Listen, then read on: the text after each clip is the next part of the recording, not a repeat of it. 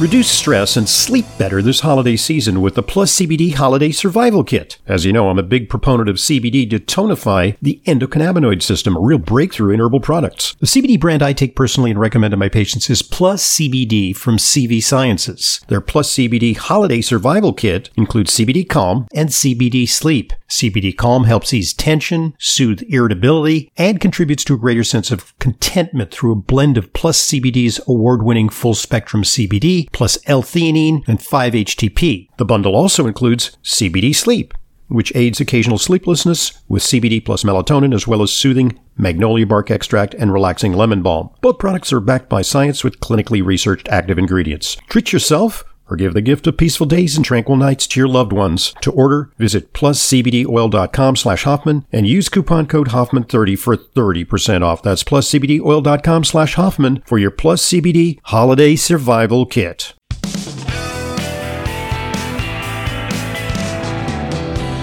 Welcome back to Intelligent Medicine. I'm your host, Dr. Ronald Hoffman, and we're talking about a great book it lays it all out. Big Brother in the Exam Room, The Dangerous Truth About Electronic Health Records. It's a really in-depth look at how the bureaucratization of medicine is really uh, getting in the way of the doctor-patient relationship, which really should be sacrosanct. Uh, Twila Brase is our guest, the author, president and co-founder of Citizens Council for Health Freedom, CCHF, at cchfreedom.org. And uh, Twila, you know, so the other aspect of this is just the subjective experience of the patient in the doctor's office, and it's very different because it used to be, you know, you walk in, the patient walks in, you know, the doctor, you know, it's a little preliminary banter. You know, how are your grandkids? Oh, you taking any good vacations? Uh, what do you think of this weather? And then um, the patient would proceed to unload. You know, talk about all their problems. The doctor would look the patient in the eye. Uh, you know, maybe jot a few notes but there was a real connection. And now it appears, you know, the doctor's uh, sitting in a swivel chair, swiveled off to the side. The patient is talking. The doctor's peering into their computer, uh, clicking, clicking, clicking, typing, typing, typing. It's a different experience, isn't it? It is, and it is one of the biggest compa- complaints that patients have, uh, at least that we hear, is that the doctor is no longer looking at me, and that's not the only complaint.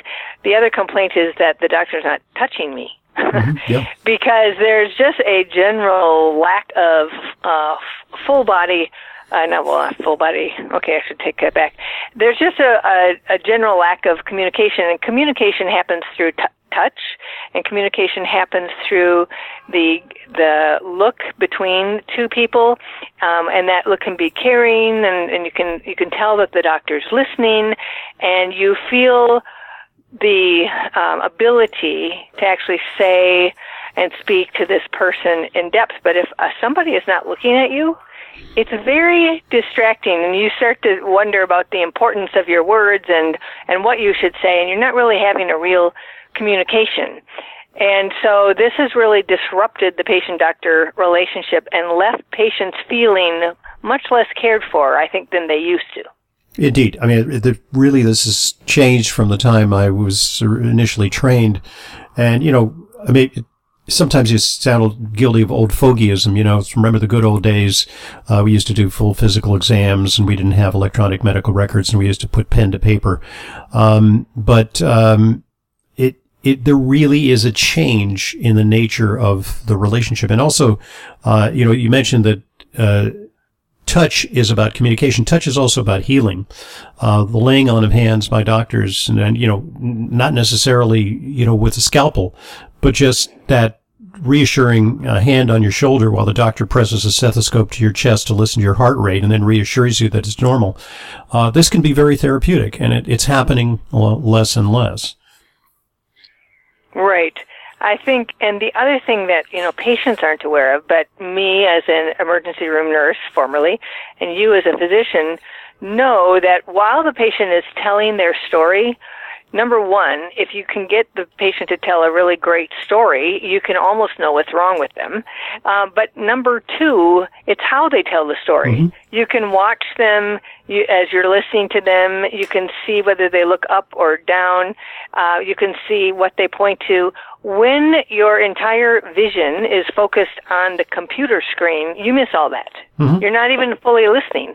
I don't really believe there's something, um, you know, this whole multitasking thing. When a physician sits there with pen and paper, for instance, for the most part, they only write down the necessary things. They're not thinking about, you know, clicking that box and getting that box done and okay, we've covered that and now we've covered this box and right, they're not doing that. They're listening to the patient, they're writing down the critical pieces and they're thinking about what questions to ask to the patient. They're not thinking about what boxes to get clicked in the computer.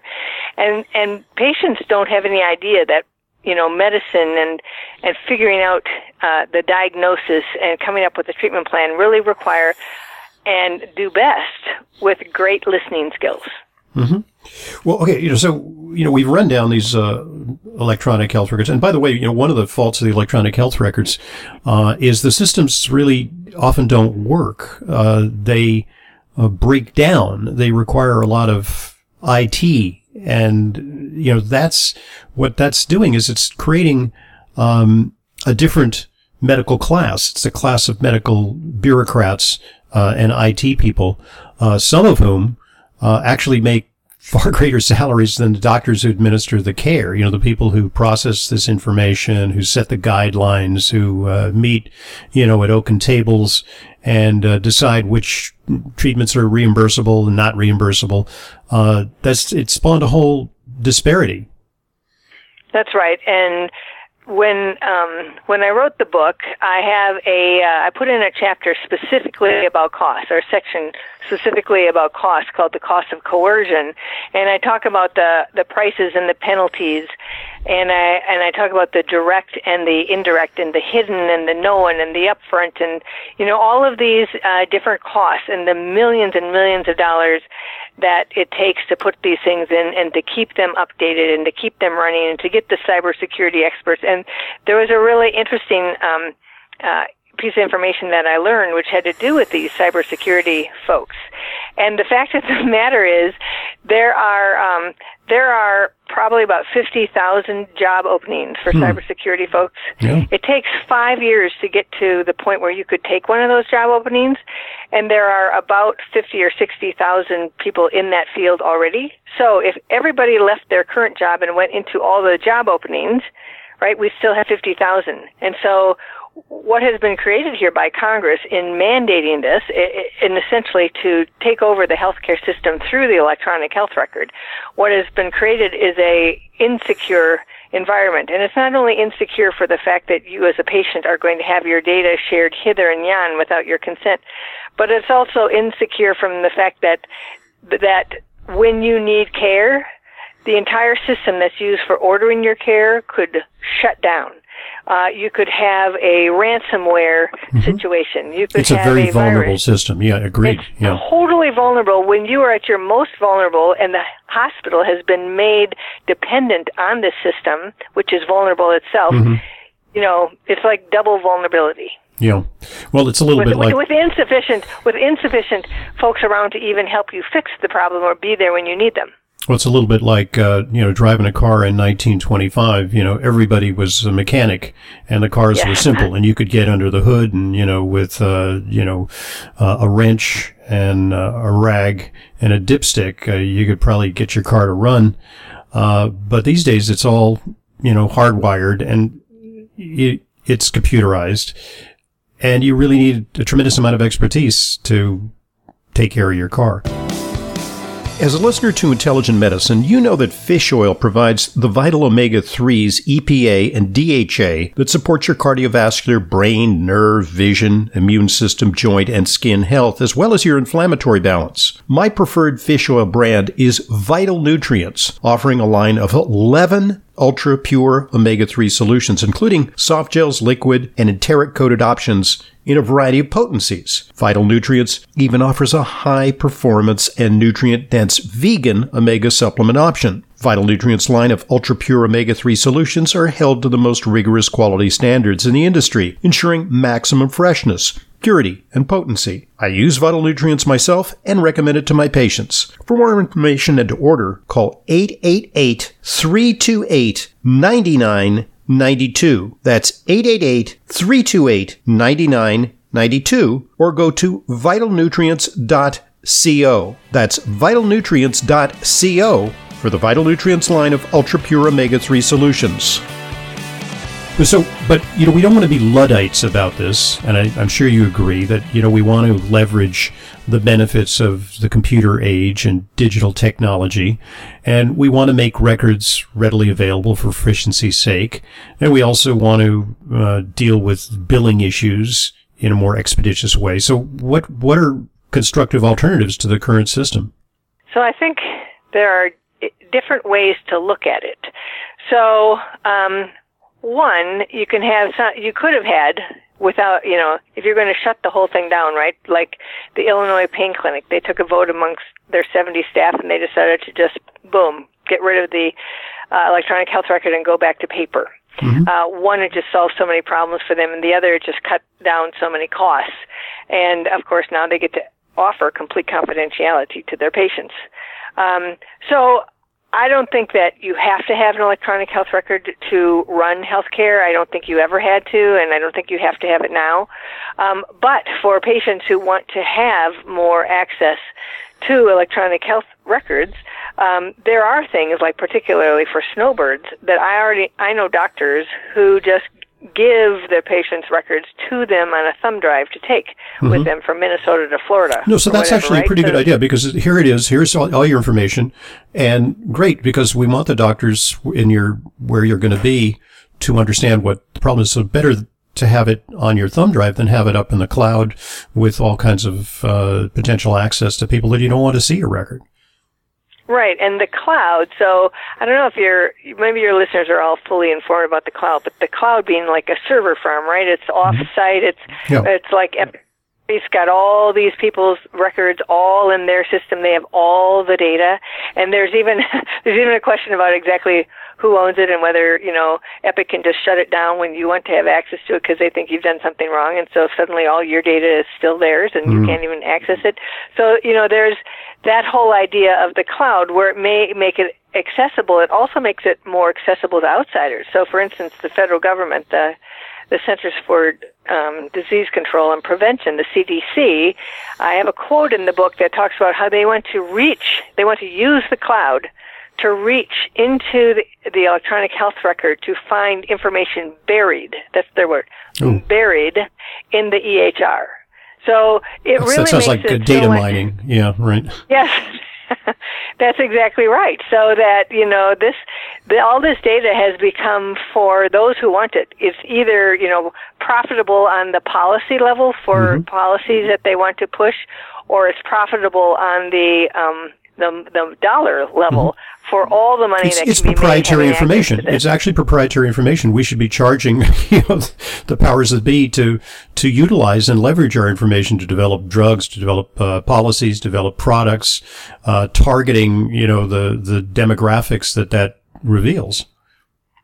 Well, that is one thing, but when you look at who wants to have data, all the powers that be, the government, the payers, the payers, and how the payers use the data to essentially penalize the doctor and limit access to the patient, mm-hmm. then you may not want to have them use your data to come up with analytics that are beneficial to them, yeah. right? But not beneficial to you.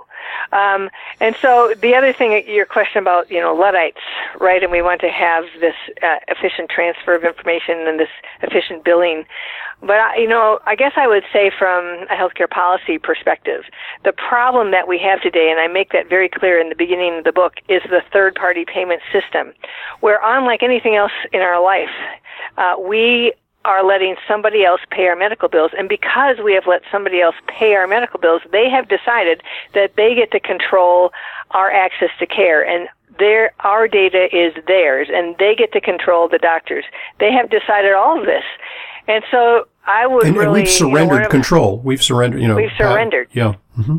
Yeah, and it has cost us mightily. Imagine if we su- surrendered control over the purchase of our groceries and the food mm-hmm. that was brought to our house. Well, well we could have government mandated, mandated groceries, and they would that would make everybody healthy. I mean, according and, to the government scheme, maybe, if, if they got it right about nutrition, of course, they got it pretty wrong over the past few decades, and maybe now they're yeah. they're seeing the light.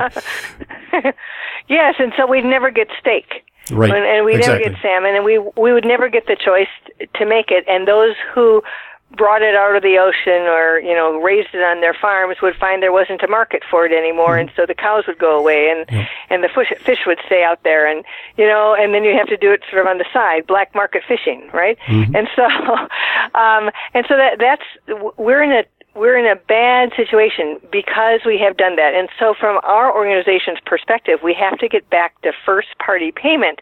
And so I don't really mm-hmm. talk about it much in the book, but we have started the Wedge of Health Freedom mm-hmm. at jointhewedge.com. And what we say is if you, if you look at the world of healthcare as a triangle with the payers, which is the government, the health plans, the employers, at the top point of the triangle. And then at the bottom, you have the patients and the doctors. And in this triangle, nobody knows what's going to happen. But what we all know is that the payers are going to decide, and that's why they're on top of the triangle. Mm-hmm. And the wedge is meant to take those three edges of the triangle and, and disassemble them and make them into three straight lines patient doctor, patient hospital, patient insurer. And so that we go back to the real insurance, not the health plans of today, which are not real insurance, but go back to real insurance that sort of determines the average price in the area for different procedures and different uh, chronic conditions and catastrophic conditions, and they come up with sort of a reference price right? And then they pay the patient, who pays the hospital, and they pay the doctor. Now, your listeners are probably thinking, wow, uh, my goodness, how would that work? But I had a guy who was in his 80s who, when we brought up the wedge and we talked about the wedge, uh, to him, he said, well, that's how it used to be in the early 70s. He said, mm-hmm. I had mm-hmm. to have heart surgery. Mm-hmm. And I had an insurance company, and they sent me a check for $68,000, and I used it to pay my hospital and my doctor, and it was really simple and and nobody interfered with the decisions. Mm-hmm. And nobody told him where he could or couldn't go, or what medications he could or couldn't have. And, and but it was discretionary money on the part of the pa- the patient who can exert a market force on choices, right? I mean, exactly. and, and the, the, market. I mean, people kind of uh, these days it's fashionable uh, to diss the market, you know, so the market capitalism, you know, rapacious, uh, uh, entrepreneurs who want to, you know, bilk everybody money. But the consumer, uh, can make choices and the choices will guide the available options. I mean, that's the essence of a capitalist system.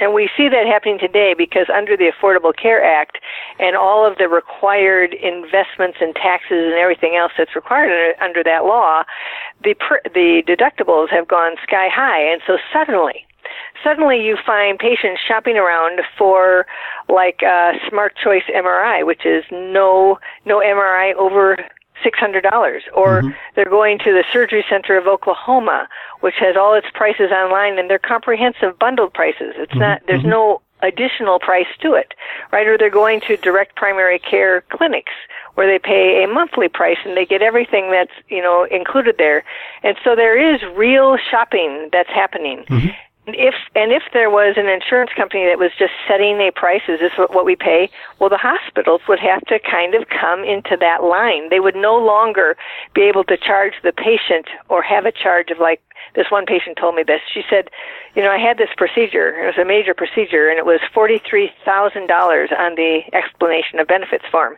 And she said, and I looked to see what my insurance company paid, and they paid something like thirty-eight hundred dollars. Mm-hmm. And she mm-hmm. sat back and she thought, so the real price is mm-hmm. thirty-eight hundred dollars. Yeah, yeah. Mm-hmm. It's not forty-three thousand dollars, right? But the but that's what hospitals are charging, and that's mm-hmm. what they tell the federal government it costs when they go to the federal government and say, "Well, I've lost all this, I've lost all this money. You know, I had a charge of forty-three thousand dollars, and I only got paid thirty-eight hundred dollars, and so have the taxpayer pay me for my loss." Mm-hmm. Yeah. Right? And people don't, you know, patients, people, Americans don't understand how inexpensive healthcare really could be and how, how much scamming there's happening because of the third party payment system and, and how it wouldn't have to be scary prices wouldn't have to be scary. And so this whole thing of billing and electronic billing, there has you know been electronic billing, uh, but now billing is happening for every little thing and the system, the electronic health record, which has incorporated the billing into it, has made everything so much more expensive above and beyond whatever the real cost is of the actual procedure and the actual work that goes into that procedure and your time at the hospital. What about uh, medical savings accounts? Medical savings accounts, an idea that's been floated as a way of uh, rationalizing the system, but discouraged under the uh, ACA, under Obamacare. So um, yes, medical savings accounts are now they're often referred to as health savings accounts. Um, they have some advantages because they help people to shop, but you still have to take every little thing that you do through the insurance company mm-hmm. um, and and and with this health savings account. And it this connection between the insurance company and the health savings account was pushed uh, by the health plans, these big health plans, who wanted to make sure that the health savings account had to be connected to to one of their policies, and it shouldn't be that way. It should just be completely free, uh, free of all of that, and then people just paid as though it were cash right out of that, and it would be you know tax deductible. It'd be tax free uh, money that's used to pay for those expenses. And then, of course, attached to that, or not attached to it, I guess, but just as another idea and something else that has happened under the Affordable Care Act is the great expansion of the health sharing organizations. And the health sharing organizations now have taken the place of health insurance at a far more affordable price mm-hmm. and far more friendly than these big corporations who have um, grown up around the country because of the Affordable Care Act and because of how Medicare is now being moved into the HMO, into the Medicare Advantage plans. And so, um, so there are there are better ways. There are less expensive ways. Health sharing is one. Health savings accounts detached from these big health plans, which aren't true insurers anyway. Um, and then all of these cash for care systems, the wedge of health freedom, which pulls these you know we we send patients to these doctors and doctors get onto our map to say that they're here doing you know completely free from insurance companies, completely free from government. They don't sign any contracts. Their only contract is with the patient, and therefore they're far more affordable.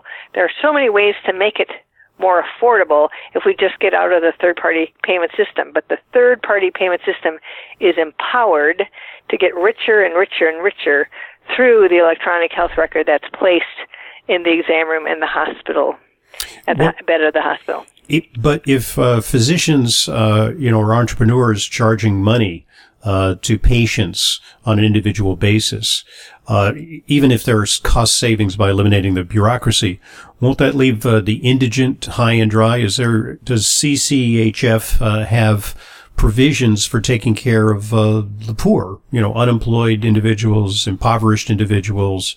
what about them? So charity has always been the foundation of medical care. So medicine is a mission, has always been a mission, and the mission has been corrupted by all this third party payments, right? So uh, charity and charitability have always been part and parcel of hospitals and um, uh, clinics and physicians and practices through the course of time. We actually had, you know, charitable hospitals in this country, and they were truly charitable. They, their whole purpose was to take care of the indigent, to take care of those without insurance, to take care of the medically needy. And of course, the cheapest way to take care of the indigent is to do it without going through the government, without doing mm-hmm. um, um, Medicare, Medicaid, or insurance. It's uh, it's truly about doing it in a charitable process. Plus, that also enhances or increases the the ability of um, patients to feel gratitude, and they should feel gratitude, not entitlement. Entitlement is a bad mm-hmm. place to put a patient. Yeah. They should feel gratitude toward the fact that they are being given services charitably. Um, and it makes them feel differently towards the physician. It makes the physician and the nurses feel differently towards the patient. And it's a much mm-hmm. more friendly uh, situation. And so we would look at, we encourage um, practices on the wedge to have some charitable basis. We know that doctors still do. We know that some doctors uh, refuse Medicaid, but they still treat some patients mm-hmm. charitably, mm-hmm. and they see the needs of patients. We we uh, we know that they can alter the cost. They can have a much lower price because they know this patient and they know this patient is needy, and so they're just you know generous in a charitable way. But we would also like to reinstitute charitable hospitals, and we would like you know, in our vision of the wedge of health freedom, there will be wedge hospitals, and those wedge hospitals will be free of third party payment, and they will have a charitable nature to them, and they will have costs that don't include all the third party payers or all the government bureaucracies, and therefore charitability and charity will be much more easy to do when you don't have to deal with all the third party regulations and costs. Well, I hope that you have. I, I, I just, I just, I just want to say yep. that the problem here that I see with policy today is that everybody is looking at this through the coverage lens. Mm-hmm. When the only thing that matters in medical care is the care, and the only reason that people even think about getting, getting covered is because they're worried that they won't get care. So the focus should be on care, not on coverage, and how to get people who need care care and to do it in the most affordable fashion right and in the most ethical fashion. Because coverage can be uh, illusory. It's like, okay, you're covered, but uh, no doctor will accept you, or uh, the kind of care that you're going to receive is the most perfunctory kind of care, uh, limited in terms big, of, of options. Or the big players, like you say, say, well, it's not appropriate for you. Mm-hmm. You don't get it. Is, we won't pay for it. Which is rationing, which is ultimately rationing. Yeah. That's correct. Okay. Well, uh, where can people learn more about uh, the Citizens Council for Health Freedom, CCHF? There's a website, uh, cchfreedom.org, right? cchfreedom.org, and then if they want to go find a doctor on the wedge, they can go to jointhewedge.com. And if they want to buy the book, uh, they can find it at bigbrotherintheexamroom.com. And I would encourage anybody who buys the book to maybe buy a second one and give it to a state legislator. We've got action steps in the last section. I put action steps for state legislators, for patients, for practitioners and for Congress, four separate lists of action steps. And for physicians who might be listening to, or dentists or, you know, other practitioners who might be listening to this program, I would love it if you could put at least one book so that patients could start flipping through it and seeing what's really happening with that electronic health record in the exam room. Indeed. Well, that's uh, certainly would be appropriate because, you know, it's a big back box. People don't know uh, what lurks behind that uh, that uh, computer screen. And your book really sheds light on on the whole process. I really want to thank you very much for your uh, investigation and your dedication to getting the word out. Well, I appreciate you having me on. It's my pleasure. I'm Dr. Ronald Hoffman, our guest, uh, Twila Brase. The book is Big Brother in the Exam Room. And this is the Intelligent Medicine Podcast. As an intelligent medicine listener, you know how important it is to ensure that your supplements are genuine, safe, and effective. But vetting your sources and tracking down the exact products you need can be a hassle. That's why I'm inviting you to browse my online supplement dispensary at drhoffmanstore.com. We stock only the highest quality supplements, some of which are very hard to find elsewhere. The very same supplements I prescribe to my patients and take myself. My specially curated professional grade supplements are fulfilled via the FullScript network. FullScript is the safest and most convenient way to purchase my medical grade supplements. Buying through FullScript offers fast shipping, optional refill reminders, a mobile friendly site. It's safe, secure, and HIPAA compliant and offers world class support. Just go to drhoffmanstore.com to sign up for your free FullScript account. You'll also receive free shipping on all of your store orders. That's drhoffmanstore.com. drhoffmanstore.com.